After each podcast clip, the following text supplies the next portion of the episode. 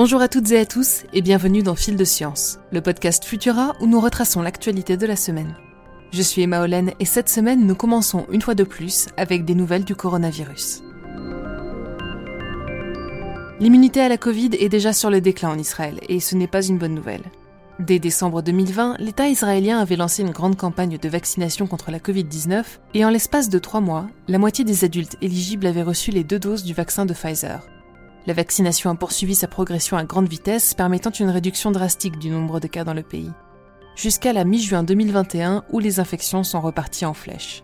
En cause notamment l'arrivée du variant Delta, contre lequel les vaccins perdent un peu de leur efficacité. Au 14 juin, il représentait 68% des infections en Israël, puis 98% seulement 15 jours plus tard.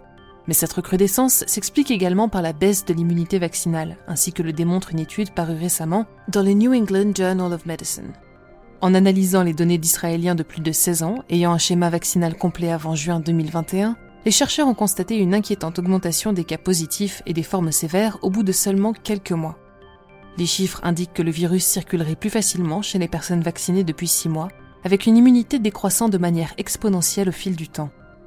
Le mécanisme biologique derrière ces observations pourrait être la disparition progressive des anticorps neutralisants issus de la vaccination. Néanmoins, notons tout de même que le vaccin confère une protection significative, même après 6 mois, par comparaison avec les taux d'infection chez les non-vaccinés. Face à ce constat alarmant se pose évidemment la question d'un rappel vaccinal, et Israël a déjà franchi le pas depuis la fin de l'été, avec plus de 40% de sa population ayant déjà reçu une dose de rappel. L'affaire n'est donc pas terminée et suggère que plus nous serons nombreux à nous faire vacciner et à tenir nos vaccins à jour, plus vite nous arriverons à nous débarrasser de cette pandémie qui nous colle à la peau depuis bientôt deux ans.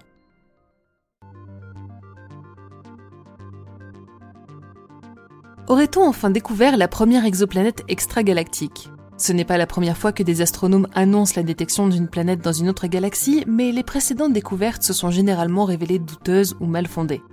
Mais aujourd'hui, un nouveau candidat est mis sur le devant de la scène dans la galaxie du tourbillon. Celui-ci aurait été détecté grâce à l'action conjointe des satellites Chandra et XMM Newton via la méthode des transits en rayons X. Baptisée M51 ULS-1b, cette planète est dotée d'un disque d'accrétion très chaud formé à partir de la matière issue d'une étoile à neutrons ou d'un trou noir compagnon. C'est grâce à cette propriété particulière qu'elle a pu être détectée, et si les conclusions des chercheurs ne sont pas encore absolues, il ne fait aucun doute que cette fois-ci, il pourrait bien être sur la bonne voie. Toujours dans le domaine des records et des premières, une équipe de sismologues affirme avoir mesuré le tremblement de terre le plus profond jamais enregistré. Le séisme en question s'est produit en 2015 au large du Japon et serait le premier tremblement de terre connu à s'être produit dans le manteau terrestre inférieur, à 700 km de profondeur. Malgré une magnitude de 7,9 et des secousses ressenties dans 47 préfectures à travers le pays, les dégâts observés ont été minimes, mais la curiosité des chercheurs, elle, a indéniablement été secouée. En temps normal, les séismes sont provoqués par la tectonique des plaques et touchent par conséquent la croûte terrestre.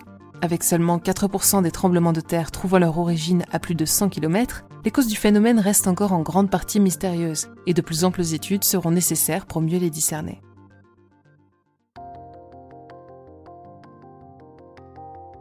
Face à la potentielle pénurie de certaines ressources minières, deux types de personnalités s'opposent. Celle qui nous invite à la décroissance et à la sobriété et celle qui suggère que nous allions chercher ce qui nous manque dans l'espace. Or, la découverte de deux astéroïdes dans l'environnement proche de Jupiter pourrait bien permettre à cette seconde option de voir le jour. En effet, 1986 DA et 2016 ED85 posséderaient à eux deux une quantité de métaux excédant littéralement celle de l'ensemble de la Terre. Cobalt, nickel, cuivre, rhodium ou encore or les deux corps seraient composés de 85% de métaux au total contre seulement 15% de minéral, représentant des dizaines de milliards de dollars de revenus potentiels. À l'heure actuelle, le scénario de l'exploitation des astéroïdes à des fins financières ou industrielles reste de l'ordre de la science-fiction. Néanmoins, de prochaines missions pourraient nous en apprendre plus, comme la sonde Psyché qui décollera en 2022. Et enfin, pour finir en prévision de ce dimanche d'Halloween, faisons un petit tour du côté des esprits. Cette année, le mordant philologue et assyriologue Irving Finkel, conservateur du département dédié au Moyen-Orient au British Museum, sort son livre The First Ghosts. Comme l'indique le titre de l'ouvrage, celui-ci se consacre aux représentations des fantômes dans les temps passés et jette notamment un nouvel éclairage sur une plaquette babylonienne vieille de 3500 ans. Celle-ci représente un jeune homme accompagnant un fantôme au poing lié vers l'au-delà. Mieux encore, si cette interprétation a pu être formée, c'est grâce à la notice figurant au dos de la tablette qui indique ni plus ni moins comment réaliser un exorcisme en raccompagnant l'esprit vers le monde des défunts. Les images de cette surprenante découverte et nos autres actualités sont à découvrir sur Futura, bien entendu.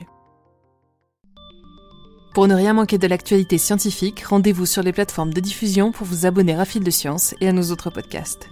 Ce week-end, on vous propose de découvrir le dernier épisode de Bêtes de Science dédié à un drôle de poisson qui marche hors de l'eau et grimpe aux arbres. En attendant, si cet épisode vous a plu, pensez à nous laisser un like et un commentaire sur Tumult, ainsi qu'une note sur vos plateformes de diffusion préférées. On se retrouve vendredi prochain à 18h30 avec toujours plus de nouveautés scientifiques. Bon week-end à tous.